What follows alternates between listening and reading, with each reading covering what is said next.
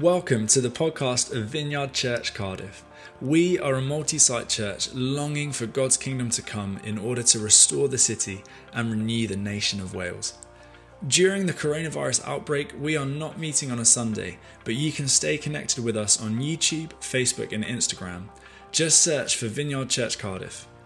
Each Sunday, we will be streaming a full length service and providing resources for the kids. And across the week, we're putting up loads of content. You can find out more on our social media or at cardiffvineyard.org forward slash online church. Here's this week's talk from our senior pastor, James Rankin. I'm going to jump straight in today with a story. About 20 years ago, I was over in South Africa working with a church for four months. And while I was out there, I thought, you know what? This is a good opportunity to learn to surf. Now, partly it might be that I'm a bit nesh, and I thought, well, it's a bit cold here surfing. So, started going with my friend Aid, who I was there with, and we went to Muizenberg, which was where they kind of got the little waves, the one to two feet waves, and we started there. And I was pretty rubbish at surfing, still am, if I'm honest. Anyway, a couple of months after having been there, this guy called Dieter came up now, a proper surfer, and he's like, "Hey, I want to take you out." So me and him like, oh, okay. So we went with him, and I remember getting to this new beach that we'd never been to before, and standing, looking at the sea, thinking, "Okay, the, these waves are different level." And for the surfers amongst you, I think they're about six or seven foot. I can remember just watching these waves thinking, this is a terrible idea. This is just a stupid idea. Anyway, Dieter was really encouraging, and being the shallow man that I am, I was peer pressured into it. And so I got in and watched Dieter like a seal take off through the waves, and me, not so much. Anyway, I'm going, I'm beginning to go through the waves, and it took me about 45 minutes to get through the back line because I just kept getting pounded by the waves as I was going in. So I managed to get all the way out there absolutely exhausted, and I turn around, and there's this huge wave, which would have been perfect if I'd have been any good at surfing. I would have literally nailed this wave, but I wasn't. And I looked at it, and I just knew it was going to land right, literally perfectly on top of me, and it crashed down on me. And I remember just going down, not knowing which way is up, which way is down. And they, they say you have to just wait in those moments. Don't fight it, just wait until your natural buoyancy takes over. So the most unnatural thing ever. Anyway, eventually come up, grab this huge breath and get smashed but literally by the next wave. Anyway, I was probably only in the, these waves for about three or four minutes. It felt like a lifetime. And you know what? It was a really, really scary experience. After that, I just went straight in. I was like, I am, I am not going to do this again. And even to this day, I'm, I'm a little bit scared or, or respectful of the sea.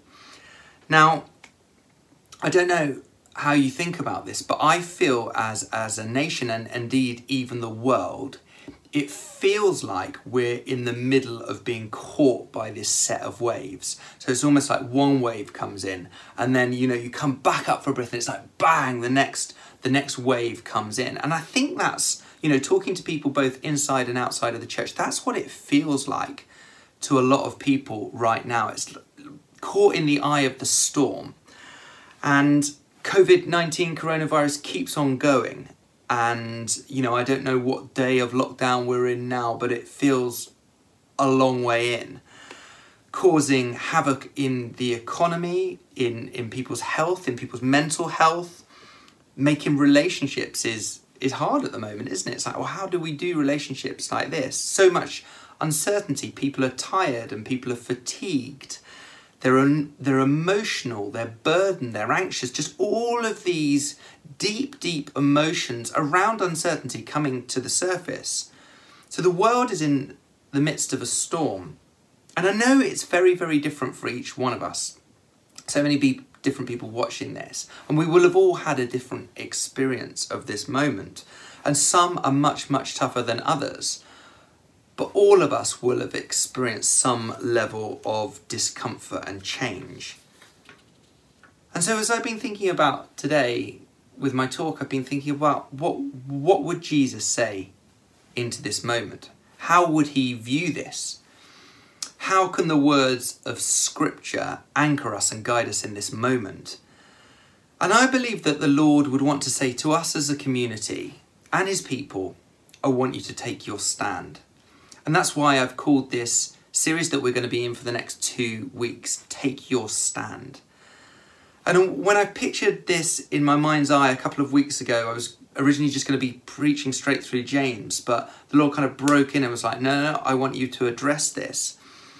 The, the image that I get is of a person standing with each leg standing for something different. One of them is anchored in prayer, and the other is in compassion. And the, the person's kind of leaning forwards. It's a bit like when the waves come in. They brace their legs and they're standing. It's kind of this moment where you, you're braced. You know that the storm's going on around you, and you're braced to be hit by the next thing, but you're ready. And you're taking your stand. And this, this phrase is taken straight from Ephesians 6 take your stand against the devil's schemes. Now, really excited to be looking at Ephesians 6. So grab your Bibles, um, chapter 6, verses 10 to 18 today. But these words are, are of strength and encouragement in a, in a time like this. The, these words are written, written by Paul while he's in prison. So he is in the ultimate lockdown moment. His freedoms have been taken away, and he's praising God in the midst of his really challenging, dire circumstances. And sometimes I think we can be thinking, oh, you know, Paul's having this mountaintop experience and, you know, he doesn't really understand what it's like for me. In this moment, we know that Paul is in the valley. He know, we know he's not on the mountaintop looking down. Everything's really, really challenging, but he is choosing, despite of his circumstances, to praise God. And he's given us a little bit of a roadmap as a people as to what that looks like as well. So I think that these words carry incredible weight to us now that they're weighty and they're timely. And I love how they start. It says this finally. This is the final chapter of Paul's letter to the Ephesians, to Ephesus. And finally, be strong in the Lord and in his mighty power. Notice it's strong in the Lord, not in ourselves. And he's saying in this moment, he's like, I want you to strengthen yourself in me.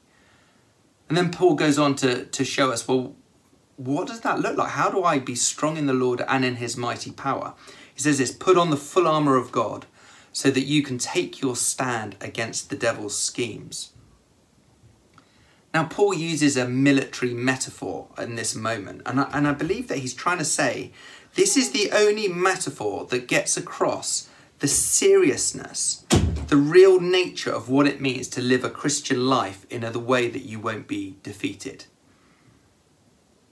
Verse 12, we'll just pick it up. For our struggle is not against flesh and blood, but against the rulers, against the authorities, against the powers of this dark world, and against the spiritual forces of evil in the heavenly realms. I mean, that's quite a sweep of different things that he's talking about there. Therefore, put on the full armour of God so that when the day of evil comes, you may able you may be able to stand your ground. And after you've done everything to stand, stand firm then with the belt of truth buckled around your waist, with the breastplate of righteousness in place, and with your feet fitted with the readiness that comes from the gospel of peace. In addition to all of this, take up the shield of faith with which you can extinguish all the flaming arrows of the evil one. Take the helmet of salvation and the sword of the Spirit, which is the word of God and pray in the Spirit on all occasions with all kinds of prayers and requests. With this in mind, be alert and always keep on praying for all the Lord's people. To firstly, we are called to stand firm in the battle. As we read this text, we find that this word stand is mentioned four times in five verses. Verse 11, put on the full armour of God so that you can take your stand against the devil's schemes. Then down into the Verse 13, you may be able to stand your ground, and after you've done everything to stand, verse 14, stand firm then. So, what Paul is trying to communicate to us is that standing, taking a stand, standing firm, is an essential prerequisite to successfully doing battle against the devil and his lies. To do battle with Satan, you as a Christian and we as a church must be able to stand, to take a stand, to withstand. So, this word stand is key to this whole section of scripture. Now, Watchman Nee, uh, who is a Chinese Christian leader in the first half of this century, he divided up the book of Ephesians into three sections. He said Ephesians 1 to 3 is sit, Ephesians 4 to 5 is walk, and Ephesians 6 is this exhortation to stand, sit, you know, 1 to 3. We are seated with Christ. Tells us about our position with Jesus, about our identity with Him. 4 to 5 tells us how to walk, how to live, therefore, based on the position that we have with Jesus. And then Ephesians 6 10 and forwards, as it speaks about spiritual warfare, it calls us to stand. Stand, therefore, learn to take a stand. Now, what I want to communicate today is that spiritual warfare is in large part getting hold of this principle of standing. Spiritual warfare, in other words, is largely a matter of resistance, of holding your ground, of being willing to push back when you're pushed. The book of James says, James 4, verse 7, submit yourselves then to God, resist the devil, and he will flee from you. 1 Peter 5, verse 8 says a similar thing be alert and of sober mind. Your enemy, the devil, prowls around like a roaring lion, looking for someone to devour. So Paul uses the word stand, and it's precisely this that we often don't do. We retreat, we run away, we give ground, we compromise, we waffle, we, we look for the escape hatch. And when things get difficult, we, we run for the door, we, we rationalize, we, we roll over, we try to mix God's will and what Satan's suggesting. We do everything other than simply stand. Stand, therefore. And you say, well, what does it mean to stand or to take a stand? To stand there, having done all to stand. What, what does that mean? So, coming back to this idea of standing firm in the battle, I think lots of people without faith right now are feeling incredibly lost because many of their dreams have come crashing down. The plans that they have constructed for their lives have been completely derailed. And that's not just true for people without faith, that is also people with faith as well as Christians, that life looks very different to the way that we thought. But I think there's a major difference, and the major difference is this it's our worldview. Now, if you're a Christian, I'm not saying these things being taken away is easy. In fact, it's incredibly difficult if we've been thinking we're going in one direction and then suddenly that's being ripped away. But our worldview does help us to make sense of what's going on. The Bible teaches us that there's a war going on, a war between good and evil, between the kingdom of God and the kingdom of Satan. And whether we like it or not, whether we want to be a conscientious objector there is a war going on right now, and it's become really, really obvious to us. The truth is, it's always been going on, but for so so many of us, we've we've been blind to it. There's this war going on, and we've been living like it's peacetime. It's like no, it's war, and so suddenly the situation, and we're very, very aware of the time that we're in right now. And as followers of Jesus, we have been drafted to fight on behalf of Christ Jesus. We've got the kingdom of God where God is in charge, where he rules and reigns, and we've got the kingdom of darkness where Satan is in charge and where his will, where what he wants is done, where Satan is prowling around. Now, in 1 Timothy 6, verse 12, it says this fight the good fight of the faith. And I think that one of our great problems as the people of God has been the lie that once I become a Christian, if I do the right things, then my life will be easy. I will prosper. My, my kids will never get into trouble. My family will do well. I will get the promotion that I want to. And I think the problem is that there's, there's an utter lack of awareness of supernatural evil.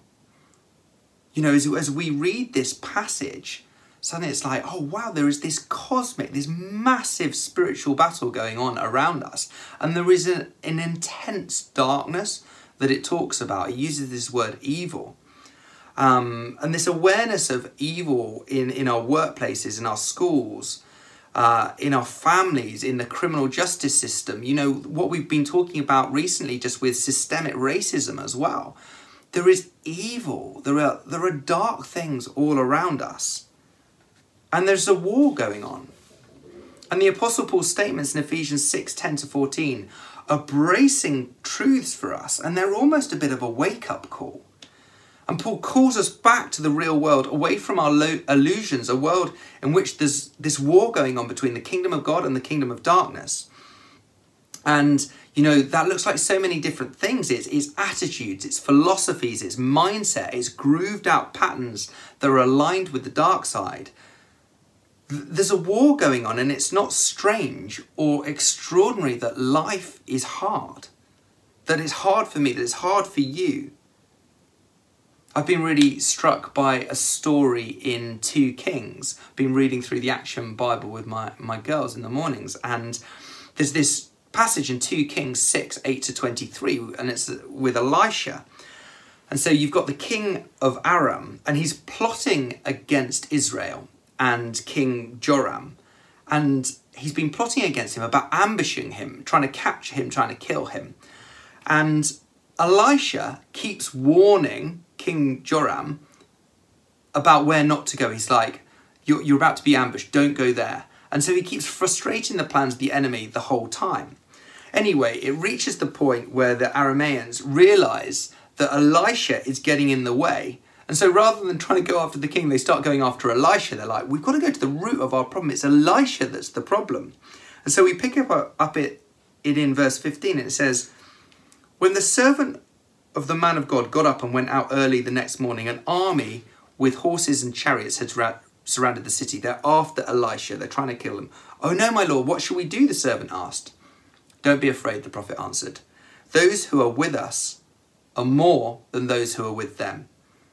And Elisha prayed, Open his eyes, Lord, so that he may see. Then the Lord opened the servant's eyes, and he looked and saw the hills full of horses and chariots of fire all around Elisha. The Action Bible calls the story the invisible army. And what I love is Elisha's confidence in his moment. He's just like, Oh Lord, would you open the eyes of my servant in order that he can see what I see? That there's this army supporting me. He just can't see it. And I think this is such a, a helpful picture for me in prayer as I think about the heavenly armies and I think about what's going on, this battle that's going on that there's this heavenly army that have been engaged in the fight. And when I'm praying, I'm a part of what's going on in the kingdom of God. Be strong in the Lord and in his mighty power. So, just coming back a moment, as we think about this battle that we're involved in, the question that I got is what is it that you are fighting for right now? What is it that you're fighting for right now? So coming back to that analogy that I used in the beginning, we, we're in this battle and the waves are crashing in. What is it that we're standing for? What is it that we're praying for? What is it that we're interceding for? And just to go, well, we're not fighting for the victory because Jesus has already won the victory. You know, that happened through his death and resurrection. The victory's already been won. So we're not fighting for victory. Well, we're not necess- we're not fighting for the economy because our life is not rooted in the things of this world. So coming back to this, what is it that you're fighting for? I think this is a really really important question. What is it that you're fighting for right now? I believe that we're fighting for the glory of the king. We're fighting for God's kingdom to break in. What does the kingdom look like? Well, it's faith, hope, love, justice, mercy, his spirit. It's all of these things of the kingdom of God. It's many things, but all of them are rooted in God, in his goodness, in his majesty, in his presence. So taking so we're called to take our stand against the devil's schemes. And I think that looks like being a stronghold of the Holy Spirit. Our goal is not just survival in this moment. It's not just to kind of batten down the hatches and be like, "Oh, this is really difficult," you, you know, and cling on for dear life. Yeah, there are times when we have to do that. There are times of survival. I, I do believe that. But I think the Lord is calling us into more than just survival. He's calling us into taking our stand. And He's calling us into being strongholds of the Holy Spirit. A stronghold, the definition is this it is a place that has been fortified so as to protect it against attack. So that's a brilliant image coming back to this picture of the armour of God. That is strengthening us in order that we can stand on behalf of the things of God. We, we can we put on the armour of God in order that we can be a stronghold. to be strongholds of encouragement, of a prophetic voice in our time, to be presence carriers, life bringers, hope givers. All of these things, it's a bigger call. And the, the vision's so extensive to bring in the kingdom of God. And we become strongholds by putting on our armour, the belt of truth, the breastplate of righteousness, the shoes of the gospel, the shield of faith, the helmet of salvation, and the sword of the Spirit. And it, it lists these six things, each of which I could spend a whole sermon on. But I wanted to focus on in on verse 18 in finishing, and I wanted to talk about warfare prayer. Ephesians 6, verse 18 says this And pray in the Spirit on all occasions, with all kinds of prayers and requests. With this in mind, be alert and always keep on praying for all the Lord's people. So, the last weapon that the Apostle Paul mentions is prayer. And he goes, Pray in the Spirit on all occasions. So, we should pray all of the time. And then Paul says we should pray with all kinds of prayers. That means prayers with other people, public prayers, private prayers, sad prayers, happy prayers, short prayers, long prayers, formal prayers, informal prayers. Pray all of the time with all kinds of the prayers. We're, we're told to be alert and always keep on praying. So this, this picture of being alert is to realize the battle that we're in, to be strong in the Lord and in his mighty power, and to keep on keeping on. Don't give up. Never quit on prayer. Never throw in the towel and say prayer is useless. Even when we feel frustrated, take that picture from Elisha and realize that oftentimes we cannot see what the Lord is doing, but the heavenly host are positioned all around us. And the fourth all is always keep on praying for all the Lord's people.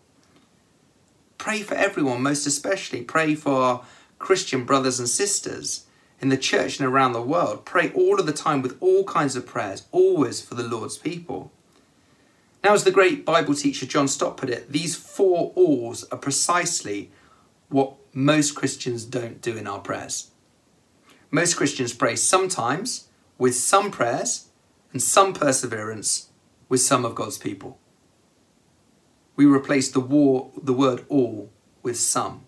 To pray on all occasions means that we don't need a special place to pray. To pray. It's fine to have a preferred place to go to, and in fact, incredibly helpful. I, I love going to the same place. But it's but it's more than that. We don't need that in order to pray. I asked a number of wise people this week um, about what their advice would be to somebody who's like, you know, I want to grow. They come up to you and they're like, I want to grow in prayer. What do I do? And you, you know, one of the obvious answers would be, well, take the Lord's Prayer and break it down. That that's true. But the advice that they actually gave was this: the first one is learn to be thankful.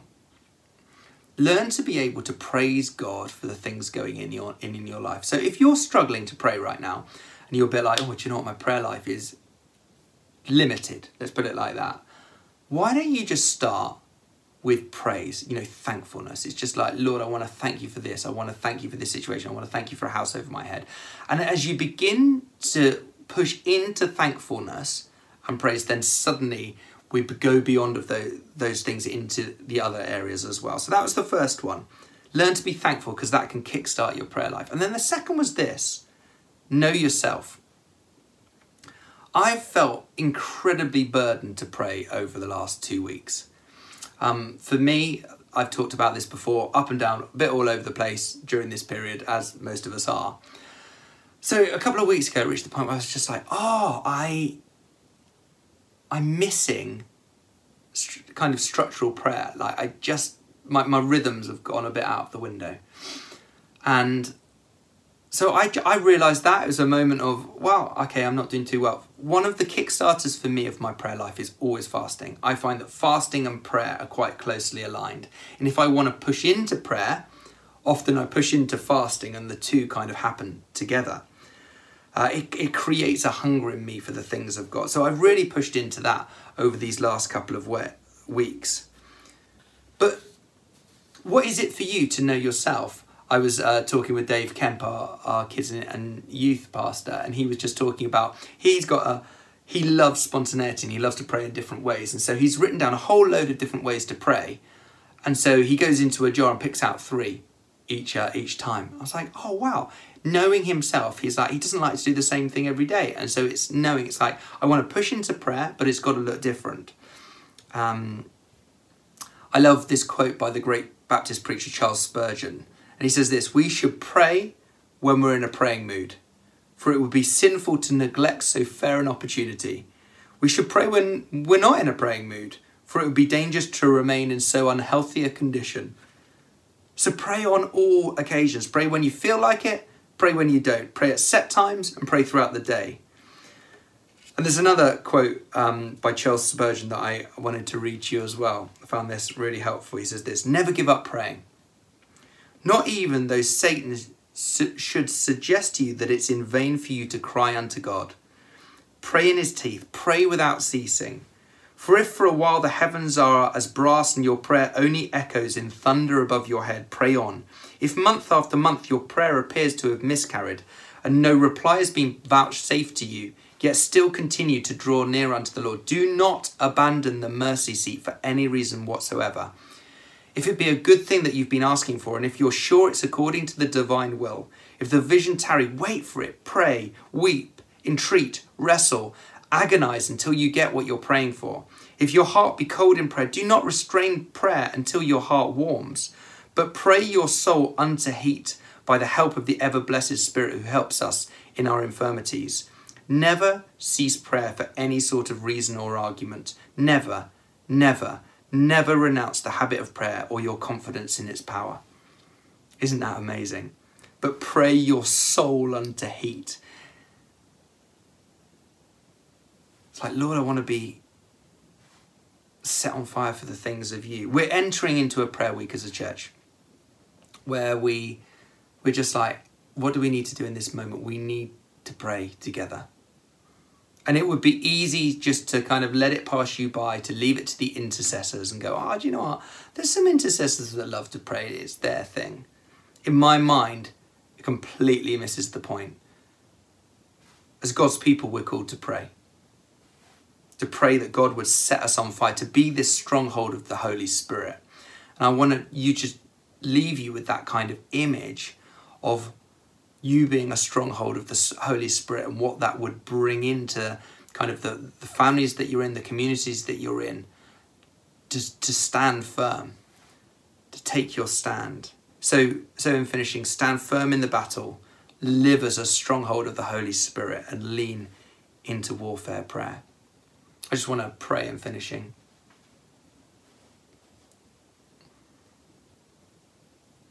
Lord, as we step into prayer week,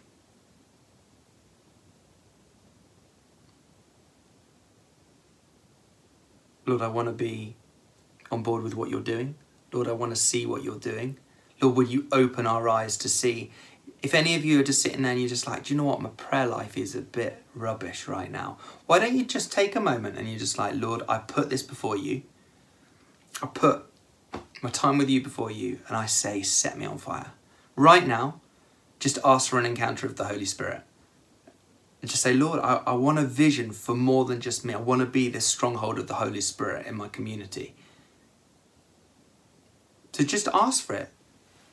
Set me on fire, Lord. I just believe it's a prayer that as Christians, we, we all pray. It's like, Lord, I need more of you. Set me on fire. In Jesus' name, Amen. Thanks so much for joining us. Remember you can tune in to our YouTube channel on Sundays from 10:30 for our online church or connect with us through Facebook and Instagram to hear from us throughout the week. We would love to help you find out more about Jesus or grow in your faith. So if you have any questions, get in touch on social media or email info at cardiffvineyard.org. If you're local to Cardiff, we would love for you to get involved in a small group, which is just a small group of people meeting throughout the week across the city. Of course, meeting online at the moment. They are the heartbeat of this church, and now more than ever at this time of social distancing, they are so important for you to stay connected to church and grow in your faith. Head to our website cardiffvineyard.org and hit the small groups tab at the top of the page to find out more. If you're listening from further afield, thanks so much for tuning in. We're really glad you're here. But we would also love to help you get connected with a local church where you are. So email us at info at cardiffvineyard.org and we would love to help.